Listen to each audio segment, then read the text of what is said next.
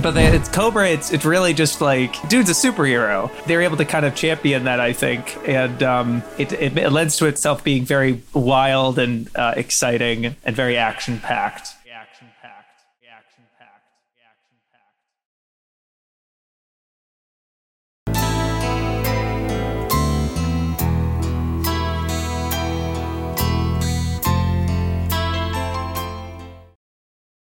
Hello, and welcome to the Bomb Squad podcast, where today we'll be attempting to claim the 7 million Petros bounty on Osamu Dezaki's 1982 anime classic, Space Adventure Cobra. I'm your host, Ethan Hawker, and with me I have. Hi, I'm Austin Zwiebelman. I'm Tim M. Sullivan. And joining us today, we have a very special guest. Hey, it's Shabes. Thank you so much for having me. Yeah, Shabes. Popular uh, video essayist, uh, an- Annie-tuber, if that's a title you like.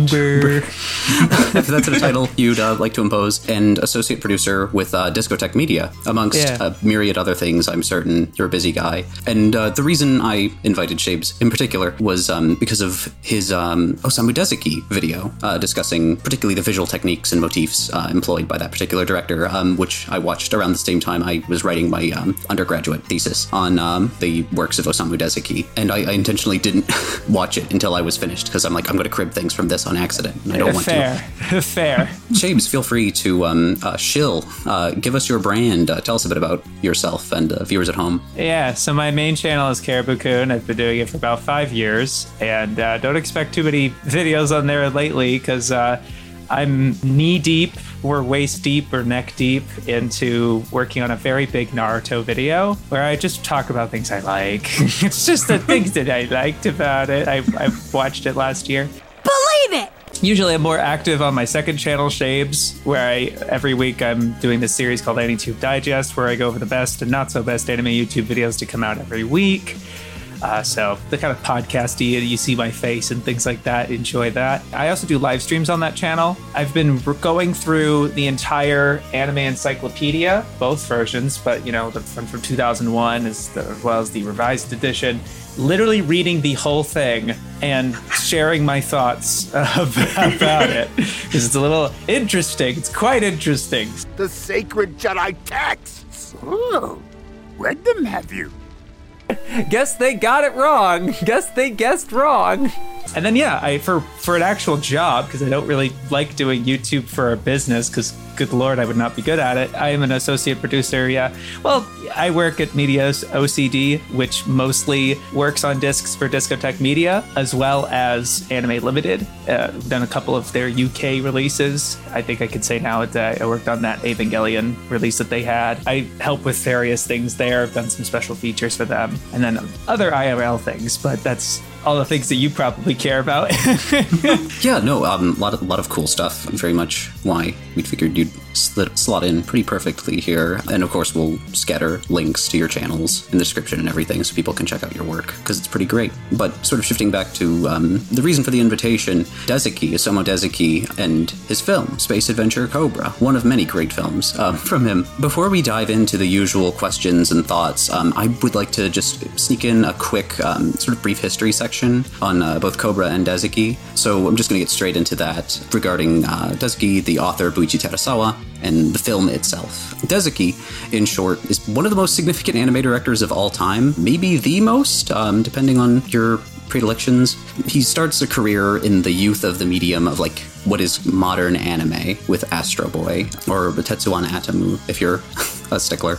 Um, at Osamu Tezuka's Mushi Pro, um, juggling work as an animator, storyboard artist, and episode director. He makes a name for himself with his first series as series director on um, Ashita no Joe, one of TV anime's first real masterpieces, um, and then he gets the hell out of Mushi Productions before it falls to pieces um, because Osamu Tezuka was a nice guy who paid well uh, but did not know how to handle money to save his life. Uh, he would go on to co-found um, Studio Madhouse, you know, one of the big big names for not just anime in general, but like really high quality anime, and developed titles like um, essential shojo works like Aim for the Ace, um, children's works like Adventures of Gamba, um, and even classic literary adaptations um, like Treasure Island. And on those, he would develop and refine a lot of his working techniques. Uh, he would storyboard a lot of his own work, um, so it's very much his distinctive visual style, and he always brings a certain cinematic predilection to his work. He's admitted to not watching much anime aside from his own work. He mostly likes live action movies, particularly Bicycle Thieves is one that he mentions in several interviews. Like it's one he really fixates. Also, Salo. He apparently likes Salo. Uh, good for him. It is a very well shot film. Uh, it's it is an art film, uh, despite being hard to watch. Uh, but he kind of pushes it even harder as a uh, you know in animation you can really push things a lot more and just you know again a brief pause uh, check out shave's video if you want to learn more about the specifics of those techniques um, lots of good stuff there just sort of it's one of those things where it makes you appreciate uh, the work a lot more um, and you know in an audiovisual video essay format um, you can get an understanding of it a lot more readily um, i also recommend uh, Discotek media's release of uh, lupin the third bye bye lady liberty which has a great commentary by mike toole where he goes over over a lot of those techniques. Um, and that one's particularly relevant because Bye Bye Lady Liberty doesn't have Akio Sugino, who was a frequent collaborator with Dezaki. So you can see that it's mostly um, Dezaki's work, like a lot of his signature flourishes. Leading in the 1980s, uh, was wrapping up production on Ashita no Joe 2 when he and Sugino, um, the animation director and character designer for nearly all of his work, Lupin III is an exception, were approached to create a pilot based on uh, Buichi Terasawa's manga Cobra, Terasawa was a former assistant to Osamu Tezuka um, and had created the Cobra manga in 1978, just as Space Battleship Yamato and Star Wars left a huge impact on uh, Japanese popular culture, indulging in tropes of pulp and spy fiction. Uh, Terasawa's eclectic pick and mix of elements from Star Wars, Flash Gordon, the Derek Flint films, uh, Barbarella, and Lupin III um, was a considerable success and the perfect groundwork for an animated series that could capitalize on the existing audience of uh, Tokyo Movie Shinsha's Lupin III, while also dra- drawing in a more uh, science fiction oriented audience. After developing a pilot in 1981 to prove the viability of this potential series, footage of which would be featured in the film's teaser trailers. Just a fun fact. Um, would develop this feature film and a later television series to premiere in July and November of 1982, respectively, while Terasawa would be much more involved in the production of the series. To his chagrin, uh, the film would be much more tightly controlled by Dezaki for his first foray into the wild and wonderful world of space fantasy. And that spiel now over, let's dive right into the questions.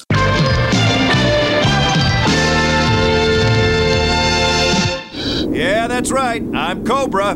You still looking to take my head? What were your expectations going into the film, whether it be for the first time or as a revisit? Let's go with Tim to start us off here. So, I hadn't watched this movie before, but I do have like a bit of history with Cobra. A few years back, I watched uh, Space Adventure Cobra, the TV show on Crunchyroll, and it was during a time when I was trying to get into more of the like classic stuff that they had on Crunchyroll. So I was watching Cobra, I was watching uh, Captain Harlock, I watched Rosa Versailles, Beast King Go Lion, which is the only Voltron thing that I have watched. I think in particular, Cobra and uh, Captain Harlock stood out to me because of their protagonists, and like I know that we have like a whole question dedicated to that later, but like I think that Cobra is definitely a show that you come back to because he is just such a charming protagonist to follow and like he's Han Solo meets James Bond meets Mega Man, which sounds like such a weird combination, but it's great and he sells it so well.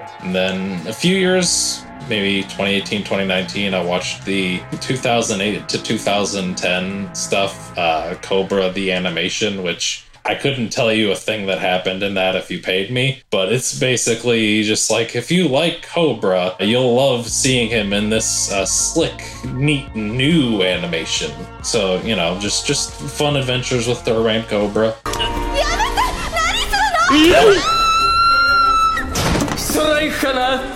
What the hell is that?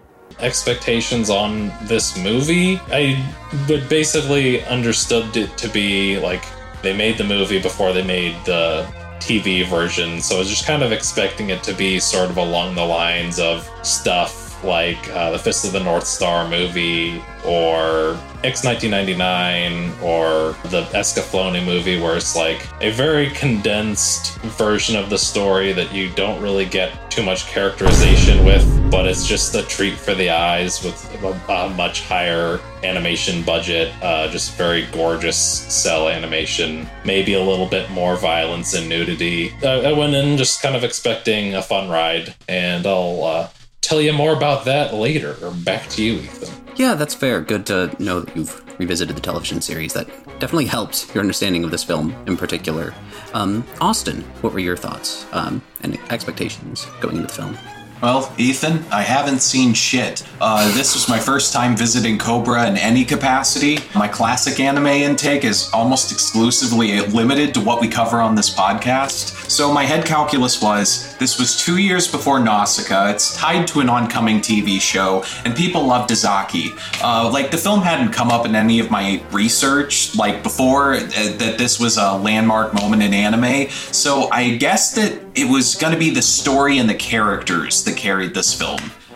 The space pirate Cobra was killed over two years ago. Hey, that was just a rumor. You know how it goes. Unlike Macross last time, where my eyes were like glowing the entire time I was watching it. Yeah, that's that's fair. Sort of an earlier take on that sort of thing. I, I wonder how that shook out the, the emphasis on the characters for sure. Um, and Shabes, what were your expectations walking in, into the uh, feature film adaptation, Space Adventure Cobra? So when I first watched it was in 2019. I double checked on my uh, Kitsu. I watched it at the end of the TV series because I watched the TV series alongside other sci-fi series that were about the same length. I do I did this kind of pat, watch pattern in order, you know, I have various strategies of watching anime to help me progress and help me complete things. And one of those things is to kind of watch similar shows of similar lengths, kind of bunched together so you start them all at the same time and end them all at the same time. So I'm pretty sure Cobra was one of those quads, as I called them. I, I watched three other shows together. But I also remember I was actually watching Votoms around this time as well. I, I remember I watched this at the end after watching the TV series because I, I prioritized that and I was thinking like the uh, the movie would be like a treat. And I was shocked. I kind of was blindsided for some reason that it was an alternate version or alternate telling of a story arc from the show. I think I knew that, it, Crystal Boy was in it, but for some reason I didn't expect and how different it was. It's actually substantially different from the story that's in the show. Uh, that's like spans multiple episodes. So that was surprising, and I, I don't know. I, I did I did very much enjoy it for that.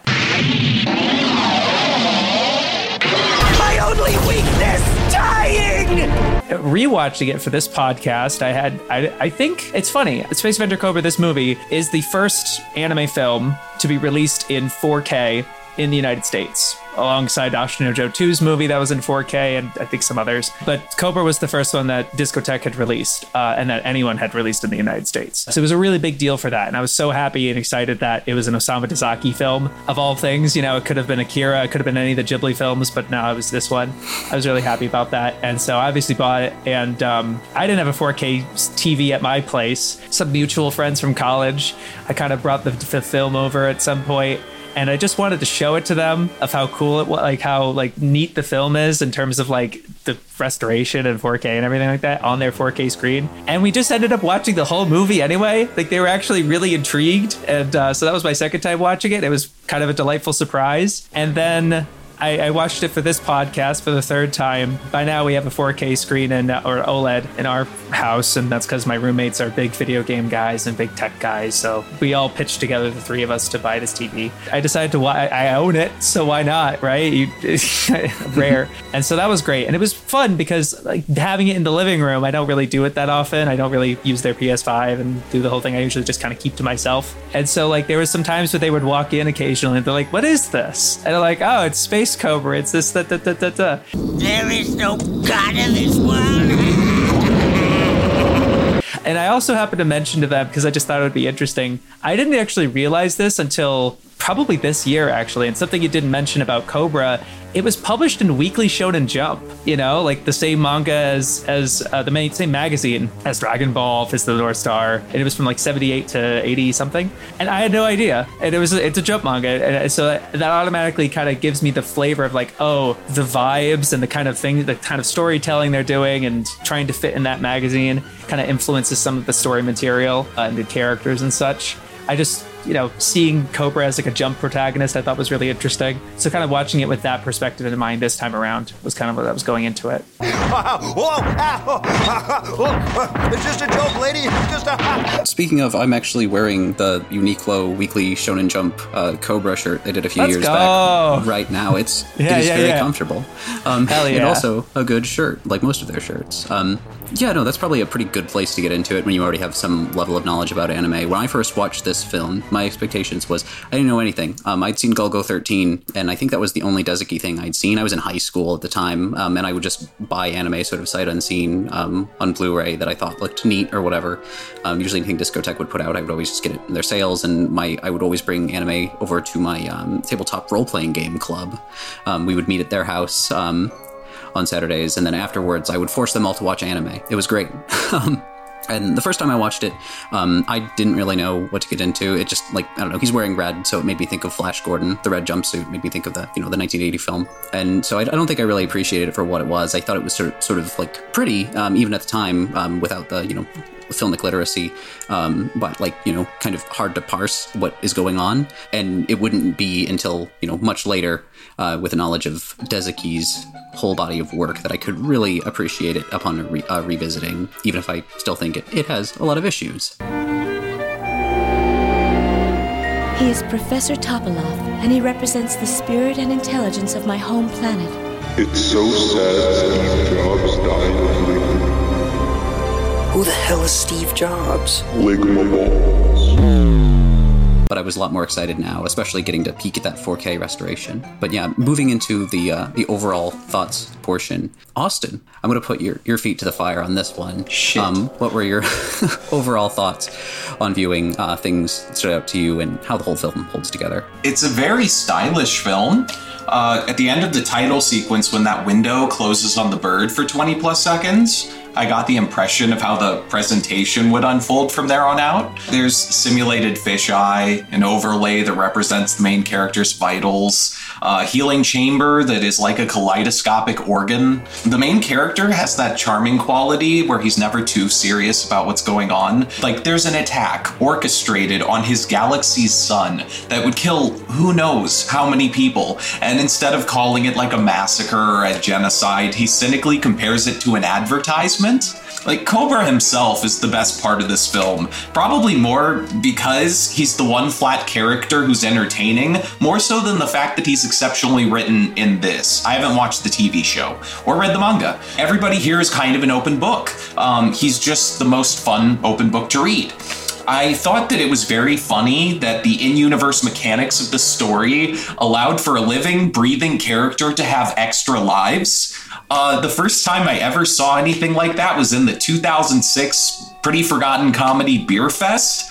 But hilariously, that frat boy movie and this anime classic have the thing in common where they both have scenes where the one up twin tells the main character, just like, oh, just think of it like that person you lost is back from the dead. You know, that's effectively what's happening right now. I'm Landfill's twin brother, Gil. If it wouldn't be too uncomfortable, I was hoping maybe you guys could call me Landfill. Sure. It would be like we never lost landfill. When Jane died, I received her love for you, and now I will love you as my sister did, and you will love me just as you loved her. The film does a good job of getting Cobra out of three romantic relationships and a hundred potentially fatal situations over the course of its 99 minute runtime. Uh, this is weird, but it did feel like it ran sort of long the first time I watched it, which is confusing. Uh, but I know it's trying to imitate old serials like Flash Gordon, and one of the pitfalls of doing that is the stakes always have to go up to 11, so there's not a very satisfying sense of progression sometimes sometimes. But like every scene, shit is just hitting the fan and Cobra is narrowly escaping. There, there are points in Click adventure games that look like Heidegger compared to this. The movie keeps things brisk enough, and the adventure as a whole takes you to some really imaginative places. I think mostly for people who are interested in old anime, uh, this would still be a good flick to recommend. But for your more casual viewers, I worry that some of the things this is trying to lovingly emulate might be sort of alien and before their time. But I did love it when Sandra told Cobra that he's the only man her army respects and then lifts him up like a small child. 10 out of 10 moment. Back to you, Ethan.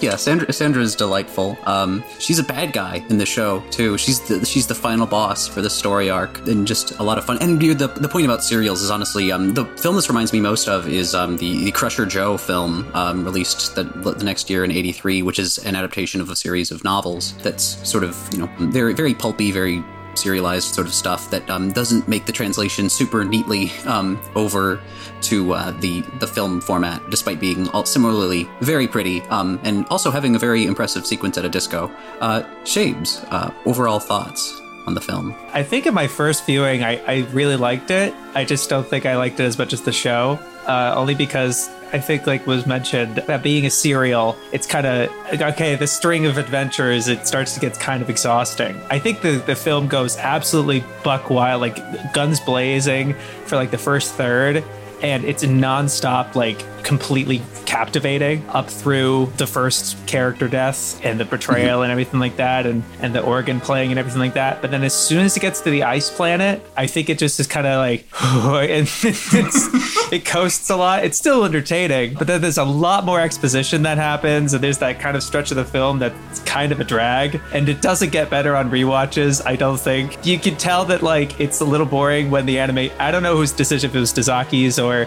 Sugino's or, or whatever to just have Cobra swimming in that uh, fur rug and just doing that while she's explaining things because there's nothing be- more interesting to show on screen.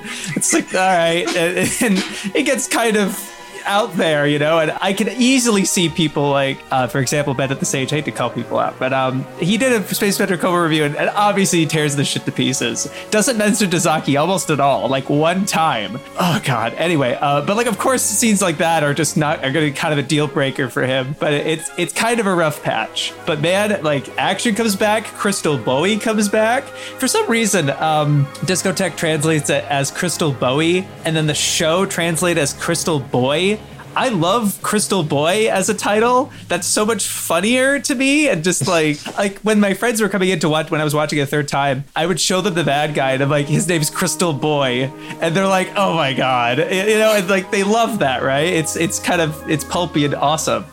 ほうクリスタルボーイの配下がクリスタルボーイそうクリスタルボーイの得意技だこともあろうにギルドの幹部クリスタルボーイ And then Bowie's okay, but I don't know. Uh, but then he shows up again, and it, the scene gets instantly better. And then the kind of the rest of the movie is pretty good. I think that's my general arc with enjoying the movie, and I think but all three times I was kind of like that. I, I ultimately I think it's better than the show. Actually, I was looking back at some of the events that happened in the show, and I can't remember very many of them. But maybe it's because I've seen this movie three times. But I could distinctly remember, like, yeah, they fucking transport their consciousness to the next twin, and he goes the other thing. Like the visuals are just more iconic, I guess, in the movie. Uh, for sure, I think uh, Cobra the TV series is one of those things where it works a bit better when you're when you're watching it and sort of stringing you along from episode to episode. It does that very well. Um, I think like it, it gets you excited. Also, it has the rug ball arc. I love rug And, oh. I love oh, I love the show. I'm not. I'm saying the Oh, no, arc in the. I'm saying the arc in the show. I don't think is as good as the as the movie. And then the Oh, whole no. show, like as a whole, I think I prefer the show. Oh no, for sure, for sure. I just like I just like complimenting rug ball because rug That's yeah. Me. I I feel you. Rip rip that rip that sequel that Oh, they were gonna God. that they were Mm. gonna do. But no, yeah, I, I get what you're saying, and particularly with the pacing in the film where it kind of dips towards the center. Um, but yeah, that, that is sort of the risk of it. Um, Tim, uh, overall thoughts on the movie? Um, I mean, I guess I would say like kind of what I was expecting, more or less right on the money. Like I, I enjoyed it. Um, I kind of agree with their points in that it's probably going to be harder to watch if you're not familiar with the anime or the manga. Having like that kind of preconceived familiarity with the character and the universe definitely helps sell it a little bit better. But but yeah, I mean overall, I since I had that familiarity, I did enjoy it, and I just kind of enjoyed it just as like a retelling of that arc, but uh, a little bit a little bit cleaner, a little bit crisper, uh, higher quality animation. Uh, getting to see him fight uh, Crystal Bowie was a lot of fun. Just like seeing him pull the rib out of himself and use it as a weapon. It's just so great. It's just it's just a treat for the eyes, I guess I would say, and like to kind of uh, comment on just like the 4K restoration. So I, I actually like finally bought a 4K TV and a PS5 with uh, the Blu-ray drive last year, and uh, this was the movie that finally got me to like pop in a 4K Blu-ray. Been meaning to, but this was the one that got me to do it, and like it looked very, very nice. Animation looked gorgeous. Yeah, uh, overall, I think it's a movie that you're gonna get a better experience out of it uh, with a little more familiarity with the characters in the universe. But if you're going into it blind, you might get some enjoyment out of it, but it's probably gonna wash past you a little bit. But yeah, that's that's my take. Back to you, Ethan. No, for sure. I definitely get. Like, I feel like maybe if you wanted to, like, you could show a group of people the first episode of Cobra and then this movie, because that sets up a lot of the backstory. Also, the first episode of Co- Cobra is gorgeous. Like, it's really incredible and super fun. Um, so it goes down easy. But yeah, I definitely get that larger point. And again, like what you said about the 4K restoration. Oh boy, um, it looks very good. But uh, my my own thoughts on on the film overall. Uh, I think it's messy. I think it's um, maybe one of at times one of Dezaki's weaker like feature efforts comes to mind. I don't know. Like I feel like Golgo 13. Maybe I enjoy it less, but it hangs together a bit better, like pacing wise, narratively. But it's a lot of fun. There's a certain sincerity to it. It reminds me of a lot of like uh, Franco-Belgian comics, something like Valerian um, in particular. In this really sincere way, it approaches romance and the particular way it renders its very alien visuals. I would not be be too shocked if Buichi Terasawa was reading a lot of uh, heavy metal magazine at the time, because that's that's really what it evokes in me. A lot of Moebius and that particular brand of science fiction. And I think you know De- Dezaki uh, presents it in a way that he's trying to make it as zippy as possible. Um, you know, like make it feel like a nonstop thrill ride. Um, doesn't quite land at times, but I think the overall package is still a lot of fun. And I was really happy to revisit it. And in brief, uh, next question. Thoughts on uh, Cobra himself? Um, Austin sort of started dipping into this, so I'll let him go last. Uh, Tim, uh, what were your thoughts on Cobra? I, I would say he's basically uh, your selling point for the whole franchise. I must say, you're a very clever young man, Cobra. Catch you later. It's been fun. For the most part, like you got a lot of fun stuff, you got a lot of fun characters and adventures, but Cobra is really just the heart and soul of it, and like that's that's why he's the main character because uh, he's the most interesting character. He does have that like cynical charm that Austin was talking about. He's kind of a dick, but he's a dick in a way that uh, you kind of love him for it. it just character design, uh, you, you, gotta love the Psycho Gun, or he's got that Mega Man uh, quality to him, that Metroid quality. If if if arm is gun, cool. Groovy. That's gonna wrap up uh, my statement arm gun cool. Back to you, Ethan. Exactly. I mean, who as a child didn't get one of those long cardboard tubes and stuff their arm into it and pretend it was a gun? Dude, um, I did that as an adult. I work at a warehouse and I do that with the saran wrapper all the time. Oh, hell yeah. exactly. Shabes, thoughts on on the man, the myth, the legend. You also put in your the, the outline here is that how is he in terms of animation and drawn and stuff like that. Hmm. Uh, I was reflecting on it, of like what makes Cobra different from Dezaki's works in the past, and I think the distinguisher is this is like the first really science, like not even just science fiction, but just like really superhero kind of he can do whatever he wants and and like he, he's not human almost. Like he's human but uh you know kind of titanium bones type of thing you know? Like he really does not die. And so that allows uh Sugino and, and these and the animators to just like pose the shit out of him and just like have really cool poses and have him run and leap and fly off of things and fall off, you know, like the time where he just kind of leaps off of, I think, uh, one, of the ships and just crashes without anything, just lands on the prison and he's like, oh, and it just gets back up. Like shit like that. He, he's so much more physical than any of Dezaki's other, I mean, his other protagonists are are all very physical because they're in sports, or or uh, Takarajima is also very active and constantly moving and stuff. But like in Gamba, but it's Cobra. It's it's really just like dude's a superhero. They're able to kind of champion that, I think, and um, it, it it lends to itself being very wild and uh, exciting and very action packed constantly framing him in a cool way. Even just, you know, of course, his mannerisms and everything. Just the first shot of him being the kind of like really hunched over like this with the this lighter and things. It's very the word I'm thinking of is humble, I guess, but he's just more just relaxed and oh this is a cool guy you know he's not taking himself that seriously as as we've mentioned before makes him a whole lot of fun to watch on screen i agree he's kind of the the main appeal title or character for a reason type of thing. I definitely agree, um, particularly in that um, invincibility. Like he's he's invulnerable, but unlike a, a character like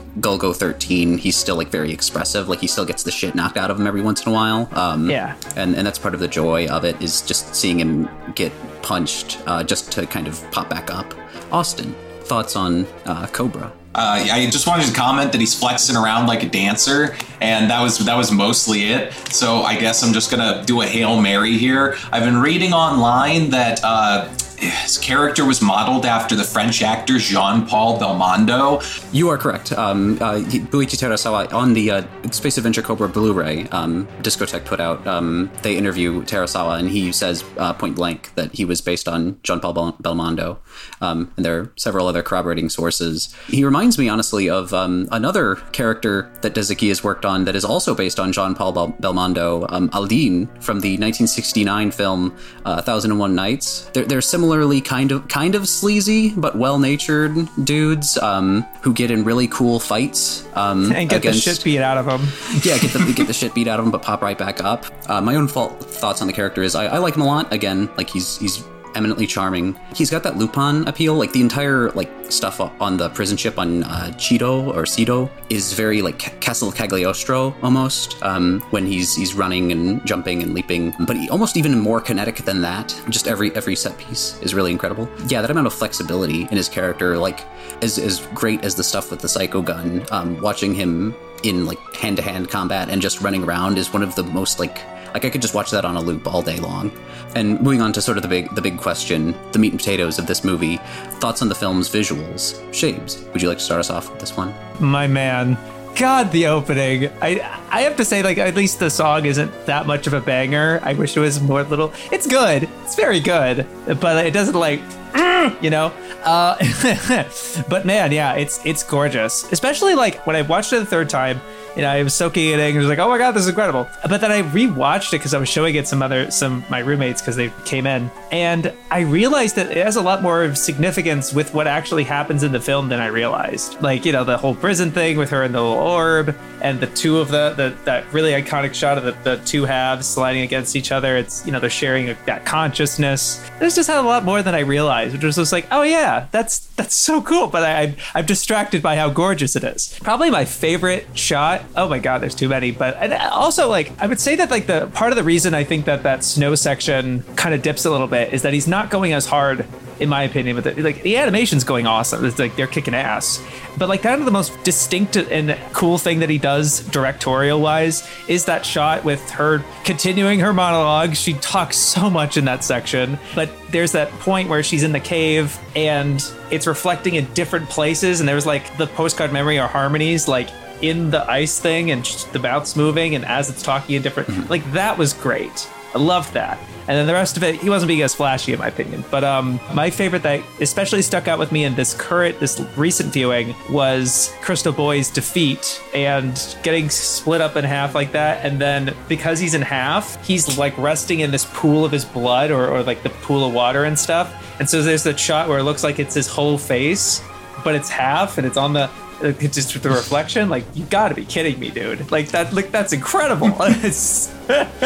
And some of the transitions too. Oh my god some of these transitions. It's like i think my roommate walked in on one of them and he's like what? And i'm like yeah yeah he does that. It's just just whatever. God it's so cool Oh, for, yeah, for sure. The stuff with um, Crystal Boy at the end. I actually I did make a note too of that um, cave scene just because I thought it was so cool. Not just because because they do stuff with like reflections and like multiple perspectives, like um, on Yeah. the computer monitors, but the fact that they did it with the postcard memories specifically with those really rendered illustrations from the art department um, really blew me away. But yeah, it's, it's hard not to gush about um, Dezaki and Sugino and company's uh, really great work here. Shichiro Um, Kobayashi backgrounds. Yeah, the background, the Big all the three. Let's go. Tim, thoughts on the film's visuals? It adapts like that arc of the show and i think getting to see it in this like just kind of bigger budget uh, version uh, you, you definitely like get a lot more out of the animation in it it looks very gorgeous i'm very glad that i got to watch it in 4k What you said about the bigger in scope, it reminded me to fucking. I didn't even fucking realize it until this third re, re uh, thing. There's a scene where the you know Cobra has his turtle, uh, his spaceship under a graveyard, and I, and for some reason I forgot that that's also in the show. But in the show, it's just a very typical looking graveyard. It looks nice, but it's just like what you expect for a graveyard. The mhm. fucking movie is like this big tower and this giant fucking thing, and these they're walking down the steps and they have to paraglide down. It's it's wild. It's absolutely incredible. Yeah, you're right. The entire scope is so elevated from that from the from the show. like getting getting to see this in this restoration like it almost felt like a theatrical experience. Like i'm sure people were able to watch it in the theaters when it like first was released in japan. Like that had to have been like uh, a really nice uh, visual experience. Uh, i, I kind of like the moments where it gets more ethereal but the action is also just very fun to watch. The fight with Cobra and Crystal Boy. I do love just seeing him stab him and then blast the rib through him. Like, that's such a big fuck you final smash move. I would definitely recommend watching this in the highest resolution on the biggest screen possible. Back to Ethan. Yeah, it's it, it feels like a big big deal movie, and you know looks the part. And God, yeah, that finale with Crystal Boy is so satisfying. Um, everybody in this movie dies so cool. Austin, uh, your thoughts on the film's visuals? Wha- One thing, speaking of this film as it had to have been seen as a projection back in the 80s, uh, one thing that helped the perceived 80s ness of this movie was the presence of certain shots that are essentially there to be light shows. Like, to a lesser extent, like Jane's blood and the high key lighting on the side of the pillar thing, but to a much greater extent, Turtle's navigating computer when Cobra and uh, Lady Armaroid are on their way to Miros. Just shots that would have looked nuts in a room where this is being projected. And I- I'm not versed enough in animation vocabulary to pick up on anything too clever, so I've got to resort to pointing out some of those like Dezaki things where anime impl- uh, imitates live action. Like when Jane and Cobra are running from her apartment and there's the sort of shaky cam effect. Getting the positioning and the easing on those drawings correctly must have been a cool process because they didn't fucking have motion tracking, I don't think. I know how I do it, I have no idea how they do it. There's heavy use of parallax, depth of field on shots, one weird Westworld style mosaic effect in the opening credits that was sort of baffling to see in the 4K thing because you just don't expect it coming. It's a great looking adventure that utilizes a lot of gimmicks. And it makes the gut first Gundam movie look terrible by comparison. Back to you, Ethan. Well, the, fir- the first Gundam movie was TV anime. The shade! Encounters The in space. shade! Encounters in space looks a lot better. I swear. Yeah, yeah. I haven't seen. I, I've heard. I've heard Yasuhiko loves that movie, so I, I trust him. It's great. It's the one with that's not just TV animation on a big screen. Let's but, go. but no, no, your larger points, um, I, I definitely 110% get behind. Yeah, the, the various Dezaki-isms, that like shaky cam stuff, um, his, his triple takes. I love the effect when he not only does like the triple take, but he like, it's in the same scene, like he repeats the same sequence of animation, but layers it over each other. I, there's something about it, it just よし。Like really drives the impact home, which which is the intent. He achieves what he's going for, and the lighting effects, like you said, like that's that's a big Dezakiism. The parallax thing. What's wild about the the parallax thing is that's like a Dezaki signature, and that came from him on Nobody's like just sort of uh, necessity being the mother of invention. He was when he was making Nobody's Boy Remy, they wanted to make it a 3D series, like Anaglyph 3D on TV. Yeah, and yeah. so he had to do like uh, the parallax scrolling because that was the best way to do a 3D effect at the time. The first Um, episode goes way too hard. They did like like 10 sequences of parallaxing. I had one of my patrons mention that like he was watching it with his mom and they got like motion sick.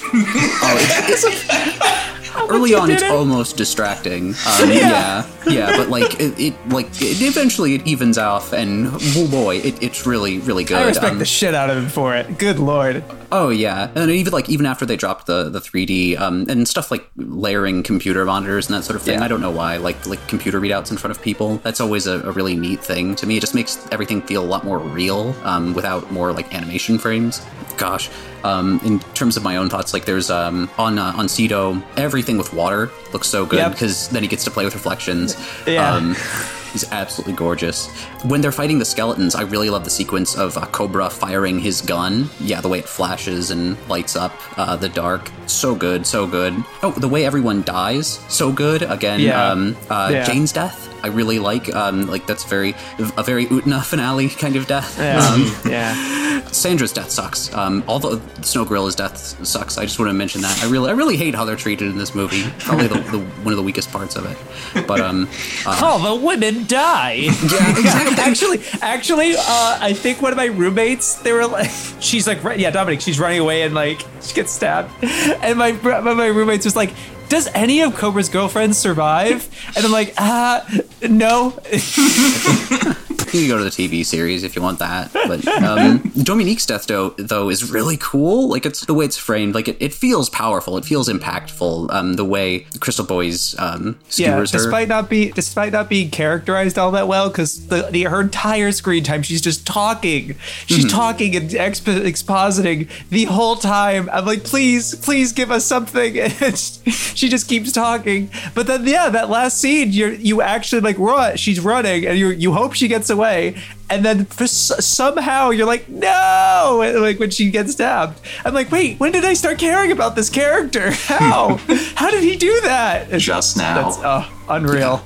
Yeah, like just the way that Cobra sort of like fails to do the thing he's trying to do. Um, Yeah, to yeah. like like you can it allows you to sort of empathize with again sort of like a charming character but a fairly flat one, which is good if your cinematography and your framing and layouts are good enough that it can it can really elevate the narrative um, at points in that way then you're you're making a good narrative um, You're or doing a making- good job. yeah you're doing a job with layout final thoughts on the film who do i want to go first who who who tim You know what, guys? I'm gonna say it. Movie good. Ladies and gentlemen, him. we got him. Shit. Tanner's not even here, and we still got that. That's so good. All right, if you're in the mood to watch a total horn dog get wrapped up in a galactic romp, this has all the basic ingredients needed to keep you occupied for a while. Uh, the presentation is noteworthy for the time that it came out, mostly thanks to its director and a few key people behind the staff, and it's reminiscent to certain materials that inspired Star Wars. If you're a big fan of the medium of animation, the 4K remaster alone makes this a must see. hell yeah. Uh Shabes final comments. As a nod to both Cobra and Crystal Boy, dudes rock. this is a very dudes rock sort of film. And yeah i'm glad i could share it with you guys. I, I love Dezaki. it's it's no secret. Um I've, I've written far too much about him. I loved getting to see this in 4k for the first time. Um it's really gorgeous and just getting being able to discuss it um you guys was a treat. Getting Shabes on was incredible. And speaking of Shabes do you have anything you'd like to plug or any any final stuff on your end Yeah, I mean, I, I plug. I talked about all my stuff. There's the two channels, I assume, in description or, or wherever you put that stuff. Um, And on my channel, you know, I did like a month long Dezaki series where I talked about it, and there's a lot of footage from Cobra, both the TV series and the movie, just giving these. You know, you've, you've talked about it more than once, so I appreciate the the uh, the call outs for that. Um, but yeah, I mean, if you're interested in more Dezaki stuff. There's that. If you uh, haven't seen any of his works, I think this is a decent one to start with. Yeah, just got to repeat it as much as possible. Really drill it into the viewer slash listener's head. They should check out other people's work. Uh, speaking of uh, viewers like you, Thank you. For those of you on YouTube, um, make sure to like, uh, leave a comment uh, to boost us in the algorithm or whatever. I don't know. Um, but like the video, subscribe if you like seeing more videos like this. If you would like to see slash listen to an uncensored version of this podcast, um, we have Spotify video where you'll be able to hear all the uh, the fucks and uh, be sure to leave a high rating on that, um, whichever podcatcher you do use, whether it be Spotify Video or any other platform. And if you would like to give us money uh, to continue making content like this, um, if you would like to, to help feed a hungry Austin who puts in an entire work week for every episode. Um, to make it um, obscenely good, then feel free to uh, give us some cash on the Patreon. If you um, subscribe to our $10 tier, uh, we'll put your name in the credits. Neato. And next time, be sure to pack your parka, snowshoes, petri dish, and plenty of gasoline as the bomb squad travels to the Mountains of Madness to find out just who goes there with John Carpenter's 1982 SF horror masterpiece, The Thing. Hosted by me. Poggers. Hosted by Tim. That's right, boys. I'm doing another horror cast. Oh! Yo, peace. Thanks for having me. See you later, Space Cobras. Farewell. I just like complimenting Rugball because Rugball owns.